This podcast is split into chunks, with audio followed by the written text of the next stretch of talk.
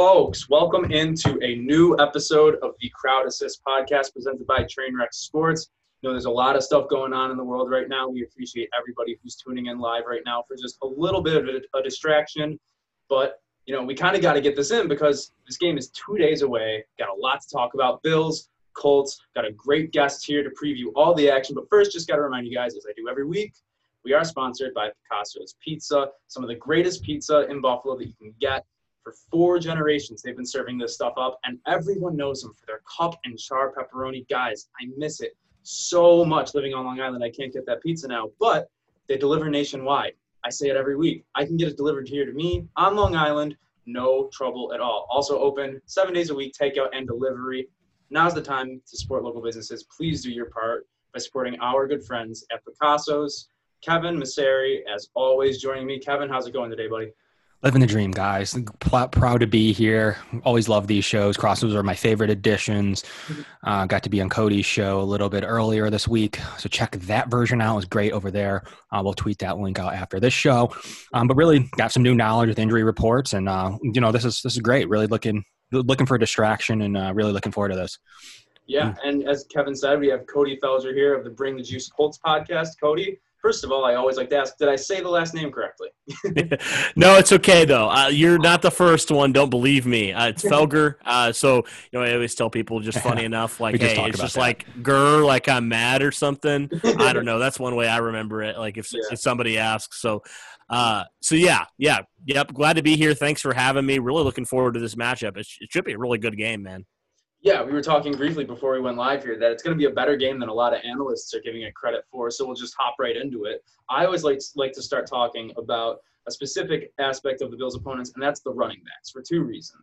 And one is that I'm a huge fantasy guy, and I hate when coaches misuse running backs. That's my biggest pet peeve in the world mm. as a football and a fantasy fan. But also, the Bills' Achilles heel this year has been the run defense, really. If you can point to anything, it's been the run offense and the run defense. And you have two pretty good running backs on the Colts Jonathan Taylor, possible rookie of the year. He has stiff competition with Herbert and Jefferson, the Justins there. Uh, and then Nyheim Hines, who actually led your team in catches this year, which I was blown away when I found that out. So, you know, it, I'm yeah. personally really nervous about facing off against those two. Am I justified in being so nervous for that? I mean, I think so. Um, honestly, and like Darius Leonard, our star linebacker, even said, "I am so thankful I'm not playing against that guy right now," referring to Jonathan Taylor. Yeah, uh, yeah I mean, honestly, and it's kind of crazy. Like, I kind of think about like our game plans a little bit. Like the Colts should be to run the football, and your guys is obviously we'll get into it is throwing it. But yeah, mm-hmm. um, I definitely think Jonathan Taylor, man, over the last like four or five weeks. There's only one other running back that's been better than him, and that's Derrick Henry, the guy who just ran over 2,000 yards mm-hmm. in a season. So, uh, yeah, I definitely think Jonathan Taylor is going to present a very unique challenge for sure. Um, it's kind of crazy to look at his rookie year. You know, starting out, he wasn't even the starter in week one. And then yeah. Marlon Mack goes down with that Achilles injury, and week two, boom, Jonathan Taylor from there on out was uh, the lead back. And it took him a little bit of time. He had some struggles there early on. It's crazy to me though to think about that. He missed a game with, you know, with all the crazy stuff. He had to be quarantined for a game. Yeah. And he still finished third in the league in rushing yards. so uh, yeah, Jonathan Taylor certainly presents a big challenge. Now he's really confident, and that's the biggest thing I think with him that separates him from uh, you know him a couple weeks ago, even you know even like a month ago, is he is just so much more confident right now in who he is, and that as a runner, he really looks like that Wisconsin back the Colts took. Um, back in back in April then because mm-hmm. uh, he is just really he's making people look foolish out there right now. I mean Taylor he's got it all, man. He's got the size. He's 230 pounds nearly. He's got the speed. Uh, he runs about the same speed as Nyheim Hines, which is crazy enough. Nyheim Hines is one of the fastest backs, the fastest back in the, the 2018 draft class. So, mm-hmm. uh, yeah, he, he certainly uh, offers a unique blend of all that stuff. But but yeah, Nyheim Hines, it's actually crazy because, you know, you mentioned how good he is as a receiver, and we kind of thought that might happen because, you know, we know how much Philip Rivers likes his receiving running backs, like mm-hmm. Austin Ekeler a year ago. He's had some other guys too. Danny Woodhead comes yeah, to Melvin mind. Gordon, yeah. Mm-hmm. Yeah, all those guys, like they use them. Uh, but the big thing is Nyheim Hines has actually been used a little bit more than I thought in, in terms of actually running the football which I think is interesting. Uh, a couple weeks ago, I know it was against the Raiders, but Nyheim Hines was averaging like eight yards per carry. So he's looking pretty good as well.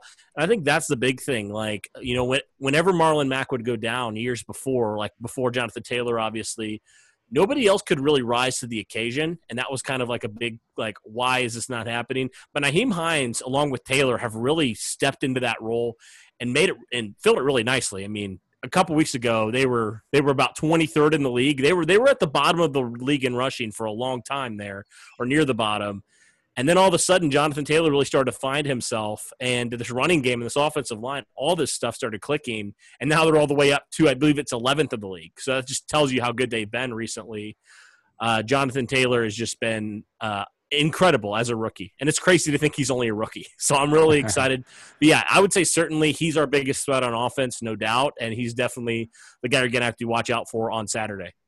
Yeah, I know we we talked about it on your show. I think you know, at the cap here, we were, you know, we were talking all off season about Bill's potential targets, and we we spoke about on your show that I believe mm-hmm. the Bills are very interested in in him. Um, obviously, by precedent that they went and took Zach Moss yeah. a few picks later, uh, they were sweating that out. He was Zach Moss was really the only running back left of the more elite-ish type potential running backs, and I do think he would have been mm. the Bills' second round pick and a couple picks later after the Colts. I think they were really um, eager to have a player like him, the way his he would complement uh, Singletary. So the Bills are, are more than than adequately um, compliment, you know, just love to compliment him. Um, I, I, do think that he was their ideal target. They went AJ Epenesa, a, a defensive end that fell a little bit in the draft, um, who's starting to come on in his own right a little bit later on in the season. But uh, he was definitely their one of their main targets. They love the way he played uh, in college, and and he he's just found it. I mean, he found it. It takes a little while. He's a rookie. Um, you know, sometimes rookie yep. running backs can get it game one. Um, James Robinson's, but you know, it didn't take him long, really. I mean, it, it really didn't take him right. long to to figure it out. And one thing I did want to ask you while we're on the topic, though, um, pass blocking, uh, they, they both score pretty low in that category. Do they not keep running backs in the block? Mm-hmm. What's the situation there? Are they poor at it? Do they just not do it? Um, which I know Philip Rivers getting rid of the ball quickly, but talk to me about that side of the game, um, protecting Philip. Yeah. Yeah, I certainly think uh, Jonathan Taylor has gotten better as the season has gone on. Um, he certainly has had his rookie moments though, and I think that's just what it is. It's just a little bit of that, a little bit of jitters there. But yeah, I mean, I, I mean, he's got the ideal size to be able to protect.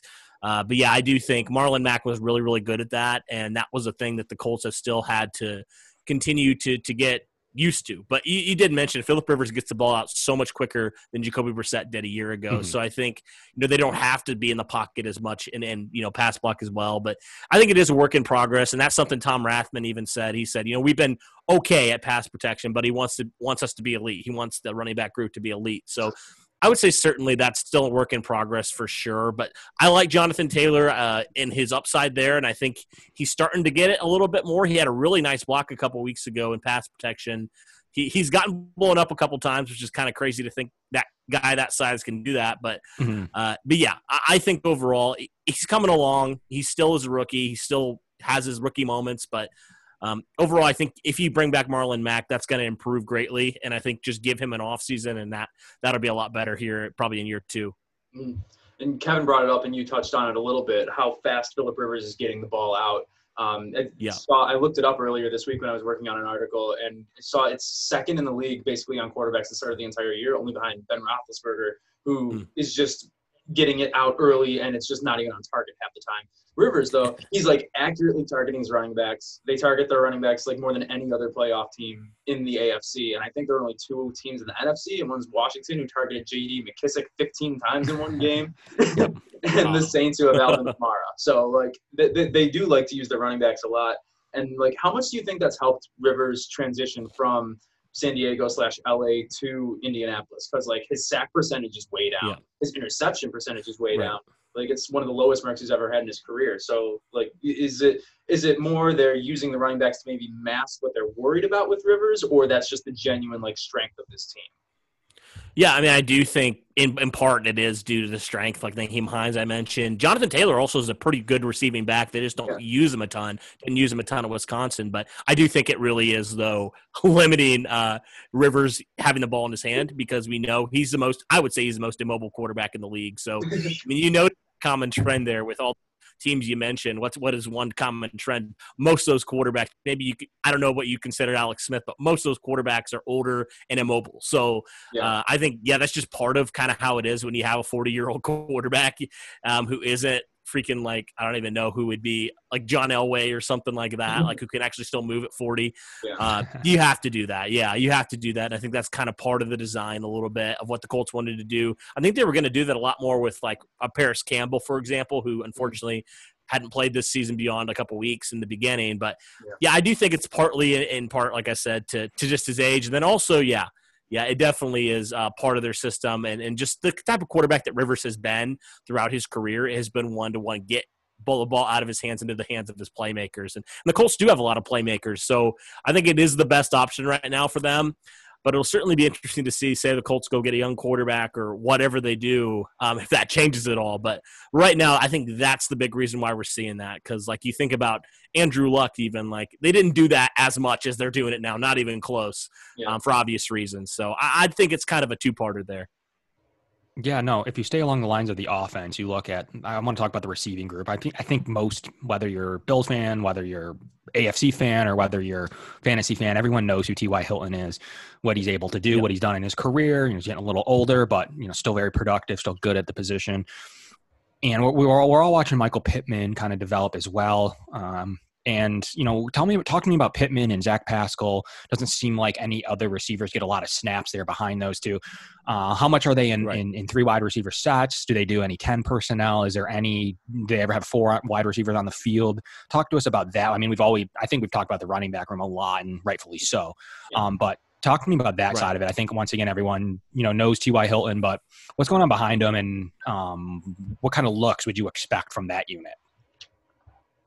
Yeah, for sure. I know one thing. I'll say this: the Colts have three really healthy tight ends, three really good tight ends that they like to use. So they're going to use those tight ends. So that would be definitely something to keep an eye on if you're the Bills. Yep. Um, yeah, you mentioned it. Those three guys are the three receivers that they're using. They had used my, DeMichael Harris a little bit, but he'd kind of been inactive. So it's kind of been interesting how they've been using it. But yeah, outside of those three receivers, you mentioned Hilton, uh, Pascal, and then obviously Pittman.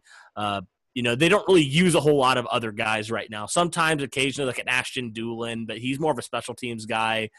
More so, yeah, running backs, tight ends. They just kind of like to use everybody and get everybody involved. The crazy thing is, like, you know, I know obviously we're going to be facing Tre'Davious White. He'll probably, if he doesn't shadow T.Y. Hilton, he'll be on him a good amount. Mm-hmm. Um, the, the beauty of this offense, though, and something you're going to have to like be watching is like they can use anybody. Like the, Rivers spreads the ball around so much to every single receiver. Like so many, I could count on my hands how many receivers this year have like had five catches for you know 100 yards. Like it's only been a handful because so many guys yeah they use so many guys. And it's a bummer that a guy like marcus johnson who was coming on when there were some injuries there in the middle of the season he's out. So that's kind of a loss. I mean they haven't used him a whole lot but he's just a kind of a nice little depth piece there. But but yeah, I would definitely say uh, just beware because like even if you shut down one receiver, they can beat you a whole a whole bunch of other ways. So, uh, but yeah, Pittman, I've liked what I've seen from Pittman. He's really really good at run blocking, like really good at run blocking. Even though like it. seems like about every every game he has a penalty for holding or something of that nature. seems like recently it's been a trend, but but overall, yeah, he he's he's good when he's called upon. Zach Pascal, he's just such a reliable receiver.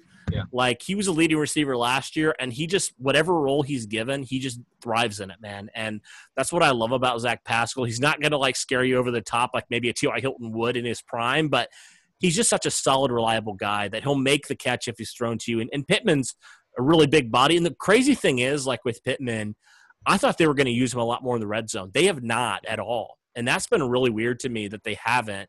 But he's really they get him in the crosshairs, and he's done a really really good job. Like for being six four, talking about Taylor for his size, Pittman can move too. I mean, I, you think about his first NFL touchdown, like he outran like four defenders on a crossing route. So I mean, he's got some deceptive speed. You'll have to keep an eye on as well. But I think if yeah, that's kind of what I would say. If you were like saying how what do we watch out for for this Colts offense, I would definitely say, man, like watch the tight ends because any of these tight ends can go off. None of them are like superstars, but all of them can contribute in big ways and can beat you. So, um, yeah, that's probably what I would say for this. Um, you know, nobody. It's not like they don't really have like a Julio Jones or any crazy right, like right. superstar like that. They just have a lot of reliable guys that if you don't guard them, they could make you pay. And and Rivers loves to do that, and uh, so that that gives me a little bit of confidence, I guess, in this in this Colts team in this offense is like they're kind of unpredictable in certain ways on who they're going to go to. It's just kind of whoever the mismatch is. And you already talked about it a little bit in our in my show uh, when you came on there, uh, Kevin um, about that, about some of the mismatches uh, beyond Tre'Davious White, which yeah. I'm sure we'll get into in a little bit. But but yeah, that's what I would say probably for this Colts, you know, special specialists and running backs, tight ends, wide receivers, all those guys. Yeah, no, it makes it makes a lot of sense, and you know, you look at you look at him on paper, and you know, there's a lot of weapons. So that's why when I said on your show, I'm not sure if Tre White is going to shadow. T- I just don't know if that's right. going to be the matchup they're going to use. Like you said, yes, it would kind of put Ty in a tough battle, but at the same time, uh, maybe Pittman's the one that's that's hurting him on the outside. Maybe they need to do something there. Maybe Pascal's doing something on the slot. Yeah. They won't move him into the slot often. Um, so that'll be a full Taron Johnson type of responsibility um, for the Bills' perspective. So that was probably one we can kind of guarantee on a Taron Johnson versus Zach Pascal type of battle, which would be a good one. Um, but will he they move around between the two mm. boundary receivers? I think you might see that rather than a T.Y. Hilton. Like I said, we might want to look at it like a Levi Wallace over sure. top of T.Y. with a safety, um, and then maybe put Pittman on White. And if that doesn't, you know, if if if Hilton's winning that, you know, they'll they'll totally flip that. But that's that's kind of some of the initial, you know, maybe your second corner and your best safety watching Ty, and then you know having him lock up Pittman. Yeah. It's kind of the Bill Belichick model. So that's something I'm really interested in this game. If the Bills are just going to say, you know what, Ty Hilton, we think is one of their best players, we're going to put our best on it. If they do that route, or if they go with the the route of mm, they have a lot of weapons, we got to be careful. At times, you've seen Tre White even go in and play a tight end if he has to. Um, so if some if one mm-hmm. of those guys are having a great game, you know maybe it's time to put him on Trey Burton or Mo Alie-Cox or whatever it is whoever it is that's finding the holes. Um, so you know that we're we were we're we're not foreign to that either. So we'll see what happens. That's one of the more interesting battles that I have: the Bills DBs versus the um, Indianapolis uh, uh, weapons. But let's talk about the O line real quick to wrap up the offense. Mm-hmm. Uh, I know Holden's out. I know he's a guy. Um, you're not really worried about, um, from my understanding of this whole situation. I know obviously you lost uh, Anthony Castonzo, really great tackle, a guy really good in this league. Um, so it's a little bit of a loss. I know, you know, you've had like a couple of guys in and out there, uh, including Raven Clark on mm-hmm. IR. So I know you found a nice journeyman tackle in Veldheer, a guy that's played pretty well since coming in. Are you confident there in the left tackle spot um, going in against the Jerry Hughes? Um, some of the better guys that get a lot of pressures. Um, Hughes isn't running up those sick ta- uh, sack totals like he used to, but he's getting a lot of pressures. Um, he's he's getting to the quarterback. He's a speed mm. rusher any of those concerning? I know the rest of the O line's in pretty good shape, but you know, let's let's talk about the O line there to kind of wrap up the Colts offense. Sure, sure. Yeah, I would definitely say it. You know, I liked what I saw from Veldheer, there in, in week 17, but again, it's the Jacksonville Jaguars, so I'm not going to put a whole lot of stock into it. I mean, uh, so yeah, that is my biggest concern on the O line for sure. Undoubtedly, as that left tackle position. I mean, you look at everybody else, you feel pretty good about it, honestly. Like all the other positions, I feel good about. All these guys are are playing at a really high level right now. But I did like what I saw from there in terms. He had a little bit of a rough start, I guess, from left tackle. He didn't allow Saki a lot of pressure, but other than that, I thought he held down the fort pretty well. And the good thing is, I feel like the Colts can help him out in a lot of ways. It's like you're not having a liability. A couple weeks ago, the Colts had Anthony Castonzo out and Braden Smith out against the Steelers, and so it's like you can't cover up two tackles no. being out. But yeah. I feel like the Colts can. If Veldheer's struggling there, you know, against a Jerry Hughes or something like that, the Colts can use a tight end, Jack Doyle, Mo Alie-Cox, something like that, to kind of help him out a little bit. But you know, I feel I don't know how I feel. It's kind of weird. I feel good about it, but I'm also like, okay, I have to be a realist here. Like he's 33 years old. He was retired. Like, how how good a football shape is he actually in? That's kind of my question, I guess, for the left tackle position. But yeah, you guys have some pretty good defensive linemen. So I certainly uh, am not going to underestimate you guys in the slightest. Uh, and I'm really, yeah, I think Rivers. This is one of those games where Rivers really needs to get the ball out of his hands quickly, um, especially if if Veldheer is struggling. But I do feel confident, yeah, uh, in this offensive line as a whole. Are you worried about depth behind them? Obviously, you've had taken a few hits um, there. Like, if any of them have to go even short term things, like you mentioned, maybe yeah. half a game, three quarters of a game of an injury. Like, uh, how's the depth behind those five? Or, or then are you starting to get into trouble?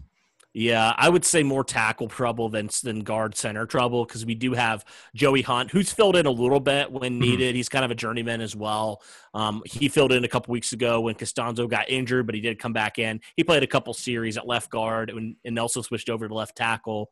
And so I thought okay about that. I you know, wouldn't want him probably being your full time starter, but he's a decent depth piece. And then Danny Pinter's filled in a little bit too when need be, guard center type of guy. He's a rookie. He he played pretty well.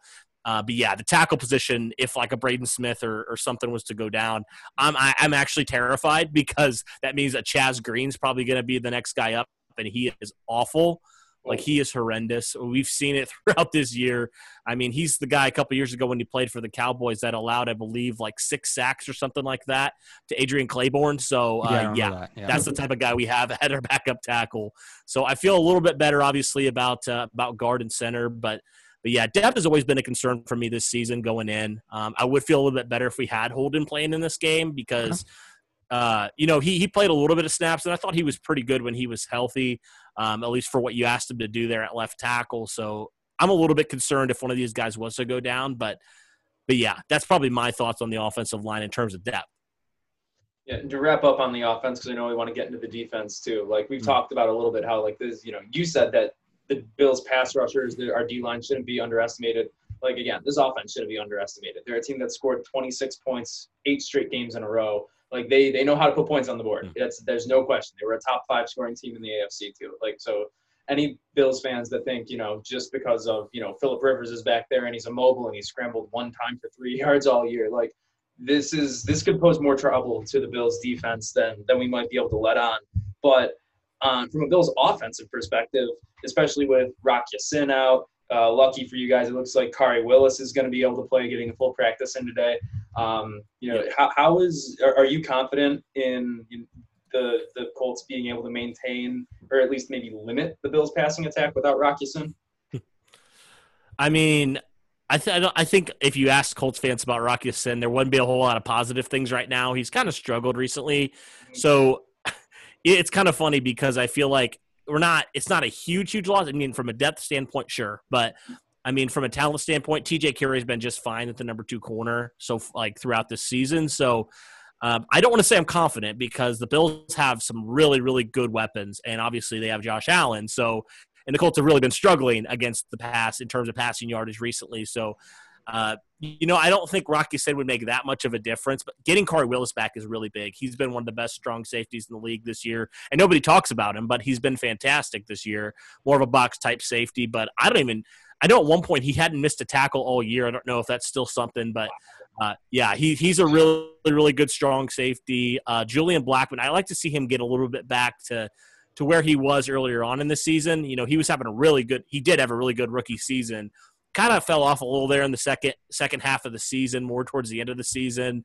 Uh, some miscommunication, missed tackle, stuff like that. So I'd like to see him get a little bit back into form where he was, but. But yeah, it's certainly going to be a huge test. That is the part where I'm the most terrified for sure. Is these receivers against our, our secondary? I, I really am because you guys are absolutely insane with with all your receivers, even without a Cole Beasley. Like you guys are still insane. Now, same question goes here because this this unit's really fascinating to me. Malik Hooker went down earlier this year. Yep. What, where was his role as compared to Willis and Blackmon? What was he doing when he was healthy? And then, you know, second, you know, secondly, depth there. So we talked about that on the O line mm-hmm. for the mm-hmm. Colts. So what happens if any of the three or five um, go down? Now, are you more terrified or the situation? I know Rock Ya-Sin isn't his numbers don't look good. PFF doesn't like him, so I know I could I can feel for you. Uh, you know, not really thinking that's a huge huge loss, um, but it does have to add some great depth if something was to go on or something goofy was to happen. Yeah. Losing that, I know at face value, it's like, all right, we're good. We have Carrie. Um, but I've seen DBs more than any other unit get at least short termly get dinged up. Um, so I mm-hmm. guess starting, you know, starting with Hooker, what happened? What was his role early? What what, what went on there? And then you know kind of later on what happens if you have a you know a, a, a, kind of a minor injury in this game you know what who are we looking at at cornerback and safety yeah, yeah, sure. So with Malik Hooker, he uh, he was your starter at free safety to start the year. Uh, Julian Blackmon is still recovering from that ACL tear last okay. year, so he wasn't even like active at that point. Uh, yeah, Hooker went down there in week one. He's more of a free safety, you know, more of a ball hockey free safety type of guy. And he just, I just don't think, I think the problem was first off inconsistency. He was injured a lot. Um, he had some inconsistency in his play as well. Uh, and it just wasn't the right system for him, honestly. Um, he really looked good early on when you know we had that three-four type of system. He kind of right. seemed to thrive more in that, less of less of a zone type of thing. So, uh, yeah, he kind of struggled a little bit. So honestly, when he went down and Blackmon came in and played as well as he did, we were like, it was an upgrade, honestly, um, and I, and we felt that, and we were just like, okay, like it sucks that Hooker went down. Like I was a big, and I've been a big Hooker apologist for the past three or four years. But I'm, I'm going to be real. Like he hasn't lived up to that that hype when they picked him 15th overall in 2017. He just hasn't. Um, he and the thing with Julian Blackmon is he's probably, I would say, probably as good at at coverage, um, but also can hit, which I think is big as well, and can actually tackle. And that was the biggest thing with Malik Hooker. And Julian Blackmon's a lot more durable. Beyond that freak injury with that ACL, like he hasn't missed a game this year. He's been really, really good. So, uh, yeah, in terms of depth, though, that that's a little bit of a question mark for sure. Uh, it really is, and that's why you know it's not from a play standpoint. It's like there's not a huge drop, but like yeah, from depth standpoint, certainly because you have your three corners right now without Rocky Ya-Sin. I mean, you got obviously you got Xavier Rhodes who's had a really good year. Um, now you have Carrie, uh, then you have Kenny Moore, and beyond that, I don't really know. Um, so that's my biggest question mark right now. Like for sure, is that corner depth? Like you can't afford to have any of your guys go down because maybe Isaiah Rodgers, the rookie, this six round rookie this year, could step in there. But yeah, the the cornerback position certainly is, scares me a lot more than the safety position because the Colts have some some solid depth there at safety. Um, even with Malik Hooker going out, going out, I felt good about the Colts safety group. So you know, say say a Julian Blackmon or a Khari Willis was to go out, the Colts have uh, Tavon Wilson, who you know fans have been split on him. He's kind of a veteran guy. He didn't have a great game a couple weeks ago, but um, he's still a solid piece back there. And then George Odum, who's more of a special teams guy. You know, I love George Odum because anytime he's asked to go in and play, he does a really really nice job, and he's not really flashy. He just goes out there and does it. Um, so I feel pretty good about you know two other safeties that I feel like can be competent back there um, and have been in the system the entire year. But yeah, corner for me is the biggest question mark right now in terms of depth. You, you, just real quick, you, you brought up how few tackles that Khari Willis misses. He only had four on the year. He, he wow. had a 4.5% missed tackle rate according to Pro Football Reference. So man, that's ridiculous. um, so yeah. yeah, I would if I were you, I'd feel good about the safeties. Too. Did we have the intern on that? Do we have the intern on that? uh, my iPad is the intern. ah, yes. Um, but you know, obviously Xavier Rhodes is no one to shake your head at. Like he's a very good corner. Um, you know, do we expect him to shadow Stefon Diggs? Like, well, how do how do the Colts mm. kind of use their corners? I could see it happening, honestly. Hmm. Uh, I could definitely see him just shutting down that side of the field. Well, I don't know if he can because Stefon Diggs is like one of the best receivers in the football. It's going to be a good matchup no matter what. Yeah, it'll be fun to uh, but yeah, I think you know that that might be a good thing. But the Colts do play more zone, so I could see that happening more. Um, but they have played man on occasion when they need to, like even last year against Kansas City. That's kind of how they did. I I hope they do it this year because um, that's how they beat Kansas City. Is they just played man the whole time. They got pressure and they slowed Mahomes down as much as you can slow him down. They did it. Um, now I know there are missing some guys, and, and, there's reasons for that, but I do think that that's kind of should be the game plan that the Colts do. Um, it's make life hard on Josh Allen because he's a fantastic player, but he still is a young player. He still has obviously some stuff to learn. He's not a 17 year veteran like Philip Rivers or something like that. Um, so potential, I, it may not happen, but there's potential. I think that you could get him flustered a little bit early and really have yourself in that ball game. Um, so yeah, I think that's what the Colts need to do in order to to slow that down for sure um, is do that. But but yeah, uh, again, I, Josh Allen could completely just say, "Forget that. I'm just gonna go go bomb it on you guys," and it could go work really well. I mean, it's happened to everybody this year, besides maybe the Titans there with that crazy weird week. But yeah, but yeah. Our favorite week we like to talk about here on the show, beside the the not hail mary play, um, the Titans. We are very happy Man, to see. I know you weren't, but we were very happy to see um, Sam Sloman make that field goal. Um, I mean, Yeah. that lost you the division, but for us, it's like we don't have to deal with Titans fans this week. Um, well, fair. you do fair have to enough. I anyways. mean, you have to do them twice a year, every year, anyway. So you don't you don't get that freedom. Um, Sorry, but they, yeah, they. I'll say this: they they got a lot of luck this year when they faced the team, like when they faced you guys, for example. You mentioned it. The league kind of moved around their schedule, all that stuff. And then when they faced us, we were missing DeForest Buckner, to Nico Watcher, two sack leaders, Jonathan Taylor, and like other guys as well. And like they acted like that wasn't a big deal. And I'm Right. like, guys, that's literally your strength is stop is like running the football and our two of our best run defenders are out this game so like it's gonna happen. Now they did come in and they kicked our butt. Like i won't i won't say they didn't but the injuries matter. Uh, they really do. So oh, of course they do. so it's just kind of crazy how they've gotten a, a lot of luck this year in certain ways uh, to help them win that division. I mean hey it's the first time they've won it in since 2008 i believe. So hey i mean i was in middle school at that point. Uh, didn't really know anything about football up back then. So hey, good for them i guess uh, but they're, they hey i would love for them to see them get uh, get beat here against baltimore that'd they be should. great Yeah, I think they that'd should. make me happy Now, if you bounce to your front seven, um, or excuse me, yeah, yeah, yeah, definitely. Um, DeForest Buckner injury is that of concern? I know it kind of popped up. Hmm. Is that is is that something you're concerned? I know that's kind of been his practice schedule lately, but is that a concern that is he playing at full strength with that? I mean, you know, we've seen some players do this and they weren't fully effective. Like no, most notably for us, John Brown. Um, is is that Right.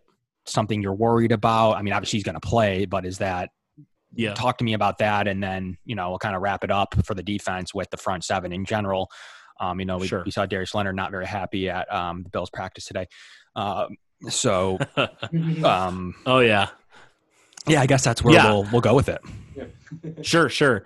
Yeah, I'm not concerned about DeForest Buckner. I mean, he's had this injury for weeks, okay and two to three weeks he's had this injury. He's had two plus sacks, so I'm not super concerned um, with what he's with that injury. I mean, Fair. it seems like he's it's better. It kind of what I from what I've heard from this injury, it's like every time he plays, he re-aggravates it, but every time he like is resting, it gets better throughout you know, every week. It gets a little bit better. So uh, I feel be- I feel fine about it. I'm not really concerned. Um, I think DeForest Buckner, even if he's not playing at 100, 100 percent, he's still one of the best defensive Sure. tackles in the league. So yeah, he he's still been productive. He had what, nine and a half sacks throughout the year, and and he's had four of those up playing on a on a bad ankle. So I feel okay about it.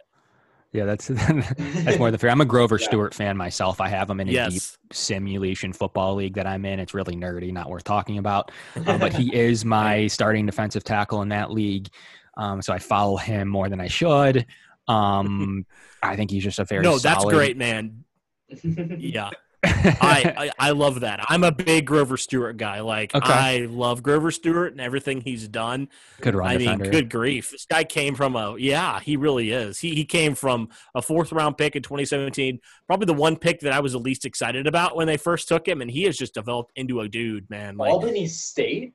yeah, seriously, out of nowhere. Georgia. Eh, I, I, I love it, man. I mean, like years ago, the Colts cut Jonathan Hankins, um, who's a pretty good player, and Colts fans were like flipping out, like, "Why is this happening? Why did we cut him?" And now we see why. It's because Grover Stewart's that kind of player. Like Yeah. he's cheaper, he's more productive, and all that stuff. So it was definitely a wise investment by Chris Ballard and company to to keep Grover around. He just brought him back for another couple of years. So I love Grover Stewart, man. Any Grover Stewart love, I'm all for it. Fair enough for me. And then the defensive end position is that something that's been okay for you? I know I've heard some talk around Colts fans around that, um, kind of long term Yeah. with, with you know keeping Justin Houston and whatever your edge defenders Sure. there. So you know what's going on there? I see you get a lot of snaps out of Autry. How does that look? Yep. Yeah, it it's weird. Like defensive end, it, it has so much potential, but I feel Mhm. like there hasn't just been a guy that's emerged as like boom stud pass rusher. Like Kemoko Turay's shown flashes, but he's also been hurt. Uh, and so he's getting back to it finally. He had a sack last Sunday. He should have had another sack a couple weeks ago. So he's kind of been pretty good. I guess if I was to describe the defensive end position to you, I would say the word would be inconsistent like very inconsistent at certain points. Like they have Justin Houston, he has two sacks one game, and then he doesn't get a pressure for two weeks. Like Denico Autry, he he leads the team with seven and a half sacks like three or four weeks ago. Didn't have another sack the rest of the year. Like it's just kind of like that. Uh, the defensive end position is kind of a wild card for me. Like if, if it was to like like if the defensive end position plays really well, I think the Colts have a really good chance in this game.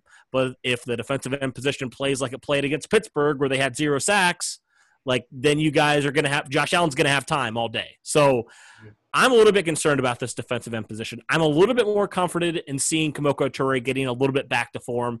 That helps me a little bit, but yeah, defensive end for me on defense is the number one need. The Colts need to find a dominant edge rusher. They got their guys inside now. Yeah. They got to get some guys outside that can create pressure on one-on-one matchups. I mean, they got a lot of solid players. It's kind of like the receiver position. They have a lot of solid guys, but not a guy that's like, oh my goodness, like we have to watch out for that guy. We have to game plan for that guy. So that would be my biggest concern with the defensive line is definitely defensive end. Yeah, and you guys did at defensive line what we did at receiver. We we said the same thing where we were like, we don't have that guy. We went out and got Diggs. Worth every penny, every pick we sent, and you guys did the same thing at the defensive interior position with the DeForest Buckner. We kind of both made the same type of moves against yep. for units. Um, and good. I mean, they both worked out. Those are things you want to see. You don't want to see teams just throwing away draft picks and DeForest Buckner went and was awful, or Stefon Diggs went and hated Josh Allen, or something that people were saying. Um, those are good moves for the league to yeah. say that when we do trade a top twenty pick um, you know, they're, you know, and then you have Minkah Fitzpatrick. So when you, you go and trade these picks, it's going to work. And it's not sure. going to be like Houston trading for a left tackle and then losing your third overall pick. Um, oh, which, dude, Houston is, I love how bad Houston has been. It's yeah. awesome. yeah. So lot, lots of, bad. lots of, Feel for lots Sean Watson, but oh, yeah. maybe he'll get, maybe he'll get traded out of your division as long as it's not to Miami. I think, uh, we'll, I we'll, say go, trade him to the NFC so I only have to see him once every four years or something like that. That's right. nice. That's right.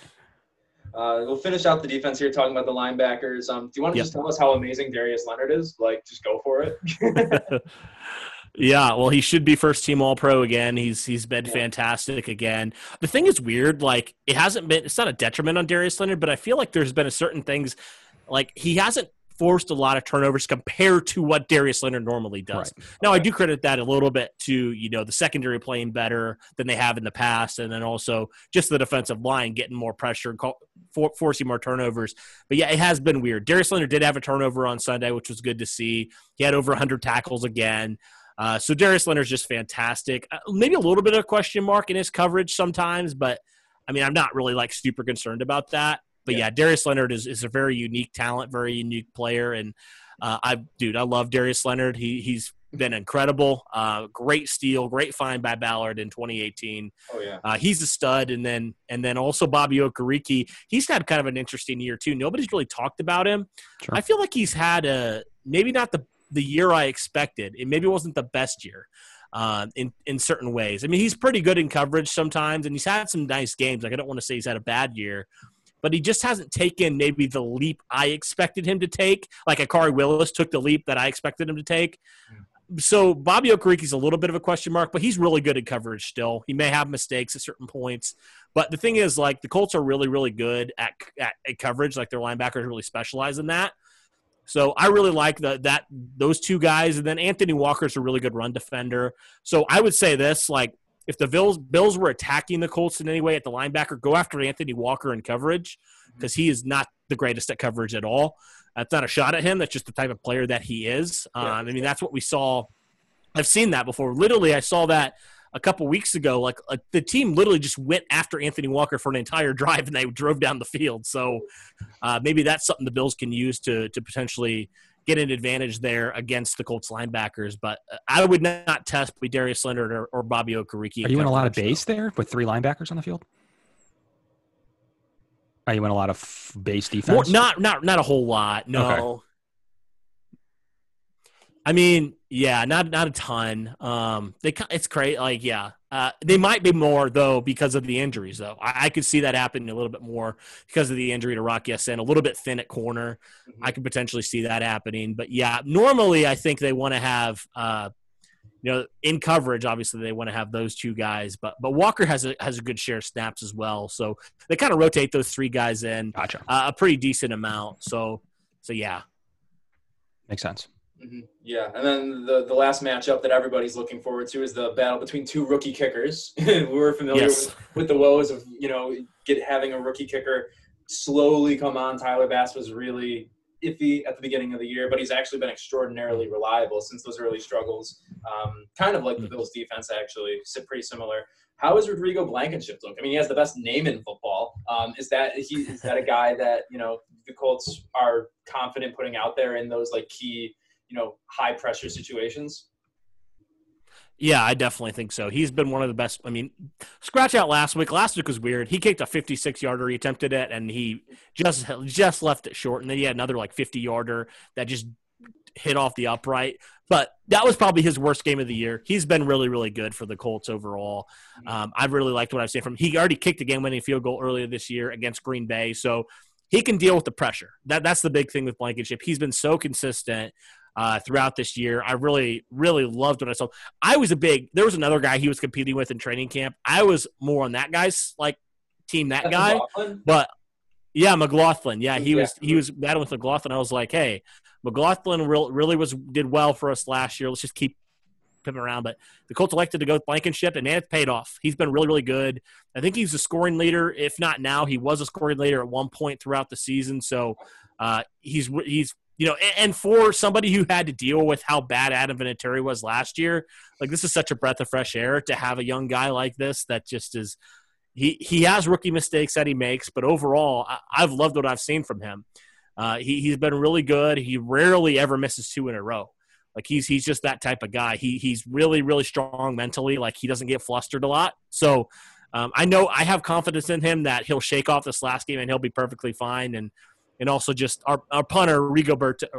Rigoberto, yeah, it was Rodrigo and Rigoberto. It's hard to keep track sometimes. He's really good as well. Obviously, you know, beat cancer, and that was amazing. And now he's back punting. He's one of the best punters in the league. So I would say, man, special teams for sure for us is a big strength. It really is. Um, we have really good returners. Isaiah Rodgers, who I already mentioned, he plays corner, but he's also our kick returner. He already has taken one to the house earlier in the season. Nyheim Hines, we know what he can do. We've already talked about him course, in space. Yeah. So I feel pretty good about special teams for us, honestly. Yes, it's been a strength for the Bills too for most of the year, which has been a huge breath of fresh air. Like you said, you had to deal with Adam Vinatieri. Last year we had Hauschka, who was just another aging kicker, and it was it was it was it wasn't good. It wasn't good. You know, Bill's Twitter was getting annoying when McLaughlin got away, made one kick for the 49ers, and suddenly that was the player that got away from the Bills. right. um, yeah. We'll get into score predictions here to wrap up the show. Uh, and since it's the playoffs, you know, we'll, we'll have you do a little Super Bowl prediction here to, to you know, sure. out too. Um, starting with this game, though, uh, how do you see it going down? Um, do you think the Colts, you know, stand a chance of taking this one on the road in Buffalo and being the first ever possibly seven seed to win a playoff game? Yeah, I mean, like like Kevin and I talked about, we do feel like I know it's the first year for the seventh seed, but like if there was a seventh seed that was like you had to pick, like I want this team as a seventh seed, like the Colts are a really really good for a seventh seed. Yeah. Uh, you know, saying that though, the Bills are I would say the hottest team in football right now. So like I can't deny that. Uh, Josh Allen's phenomenal. Your passing game's phenomenal. You can run the ball when you need to. Um, but yeah, and anything's possible in this league. Like, and I think it will be a close game. Um, I do think it's going to be a tough battle. Both these teams have, I believe, really, really good coaching staffs, really, really good, you know, foundations. So, yeah, but I, I do think I'm terrified of that matchup, Josh Allen versus our secondary. I, I really am, mm-hmm. and I know that like quarterbacks win you Super Bowls, like they do, and uh, you know, we saw it even with last year with with the Super Bowl, which I'll talk about. Uh, at the end of the day, the best quarterback won. So if the Colts can somehow make Josh Allen, you know, play like he did last year in the playoffs, I don't know how they're going to do that. But if they were able to do something similar, then I give them a good shot at this game. Um, or if they're able to just slow him down, I give them a good shot in this game. But you know, saying that, I do think the Bills are going to come out strong. Um, I do think they have a lot to prove. They haven't won a playoff game in since I've been born. So uh, I think they really want to want to prove something here, and I think they will. Um, and I, I think my score I had was was 35-27, I believe, or something around there. So I'm going to stick with that score. It's going to be a one score game, I think, but I have Buffalo pulling it out. And then who do you have in the Super Bowl this year? Just just on a whim. Mm. Yeah, that is tough. Um, you know, I will say Kansas City. I, I do think I just Patrick Mahomes is just on another level. Josh Allen is too, but mm. Kansas City, I can't go against them. Like I just can't I can't argue with defending Super Bowl champs. So I'll go Kansas City and I'll go Green Bay. Um, and I do think Green Bay will win um, if they did play that game. Nice. That's that's fair enough. I'm going to stick with my prediction from your show, 31-28. It's one I really like. Feel real good about it. Um, special teams of strength from both units. I don't expect a blunder on either side. Um, there, I expect some solid play there, so I don't think that'll tip anywhere. Um, I just think that, yeah, I mean, you mentioned to Josh Allen being on a level. The Bills need to tick this final box off, get this out, you know, get this out of the way, and say, you know, not only have we beaten good teams, good opponents, um, you know, the whole MVP candidates, whatever, we have all those check marked. Let's get the win here. Seven thousand fans should make a lot of noise for seven thousand fans. Um, I'm expecting mm-hmm. that to go well. We saw the testing already in place. Um, you know, for the first phase, they did two tests. Uh, the first one, you know, went underway. So um, it's going to be a really exciting game for what it should be. I think they got the shaft for the 1 p.m. slot. I've been vocal about that. um, people are still working. Government jobs are still open. Um, post office is open. Banks are open still across the country. It's a bad time slot for as good as this game is, um, and could potentially be. Um, but two smaller market teams, they're not going to totally bend over backwards, giving them a good time slot, guys. So that's kind of sure. kind of where I'm at with this thing. Even though I could see it being top, definitely a top three of six game of the of of the of the slate. So it's oh, a bummer. Okay. It got this slot. People say, "Well, I don't care who watches this team play. Only Colts and Bills fans should matter." No, I mean there, there's a little precedent that you know you want others to watch your team win, um, and uh, on top of it, yeah, you want other Bills and Colts fan to be able to watch this game and be like, "Wow, I did not have Saturday at one." Um, able to make make that for more casual type of fans. But um, so right. you know, 31-28, that's that's a score I'm living with. I think you'll see some scary moments if you're a Bills fan out of the Colts, oh, yeah. um, where it's scary close. Um, you know, maybe Rivers has a chance to go and tie or win the game. Maybe he doesn't get it done. Maybe maybe he could, or vice versa. Maybe Josh Allen has that 28-28 moment and he has to go get it done, or down 28-24 or something, and he has to go get it done. I think you could see that moment in this game varied. I'm predicting that moment on one side or the other that either mm. Josh Allen's going to go and maybe get it done, or, or Philip Rivers is going to go and potentially have a chance to get it done as well. So I do think you're going to see that moment, and it's not going to be something where it's like just kneeing on it and or mm-hmm. Jonathan Taylor running 70 times at the end of the game because they're trying to run the clock out, or even Devin Singletary either. Um, yeah. So I do think it's going to be right. one of those games where the other team is going to have a crack. how good of a shot we'll see, but I think the other team is going to have a crack at at least potentially tying it um, if not taking the lead. So that's where I got 31-28 in this one. Yeah, yep. I um, I'm, I'm I don't think it'll be as close as both of you. Like I'm not saying it's gonna be a blowout. I'm not predicting like a, a 20 point win or anything. Right now I have it at 37-24. I still think there are gonna be a lot of big plays. Both offenses yep. are gonna be humming. Um, you know, I, I kind of see a turnover for the Bills going the right way. I'm forcing one out of Rivers. He's not super mobile, and the Bills have been getting to the quarterback better than usual lately. Um, especially, you know, war of attrition. If, if something happens with someone on the Colts offensive line, uh, you know, I, I, think that the Bills pass could matter could be could be pretty effective in this one in deciding who wins. So yeah, I say 37-24. And you'll notice I didn't ask Kevin to say who's going to be in the Super Bowl because we as Bills fans don't really like to talk about that until it's actually happening. So uh, on that note, that's where we're going to end it today. Uh, Cody, really appreciate you taking the time. Uh, it's going to be a great, great game, and I don't think we could have had anyone better here to preview it with us. So thanks for being here. Yeah, thank you for having me. Appreciate it. Yeah. And where can we obviously tell our listeners this week? I know you have a live show. You know, you're expecting some Bills Mafia maybe jumping in there. Tell us where we can find you, find that show, find yeah. your stuff. I'm sure they'll be very interested to know that. Sure. Yeah, for sure. Um, so I'm on Twitter, just personally at, at CP Felger55. I tweet basically all Colt stuff, football stuff, all that stuff. Uh, at, at BTJ Pod, that's kind of where the podcast is Twitter, Instagram. Um, and then for YouTube, where you just type in, you can type in Colts podcast. We'll show up there as the top uh, top choice there, or bring the Juice Colts podcast. Either way, you'll find us there. We already have those videos uh, uh, up and ready to go for Sunday, so you can just uh, save them or whatever you do. Hit the like button and come back to them, whatever you want to do there. But but yeah, I'm really excited, man. Looking forward to this game. It's going to be a good one. Um, I, if somehow the Colts were able to pull this off, man, I, I don't know what I would do. Honestly, it'd be incredible. It'd be crazy. Uh, but obviously, I think the Bills are they're one of the top seeds for a reason. So I'm definitely not underestimating you guys at all.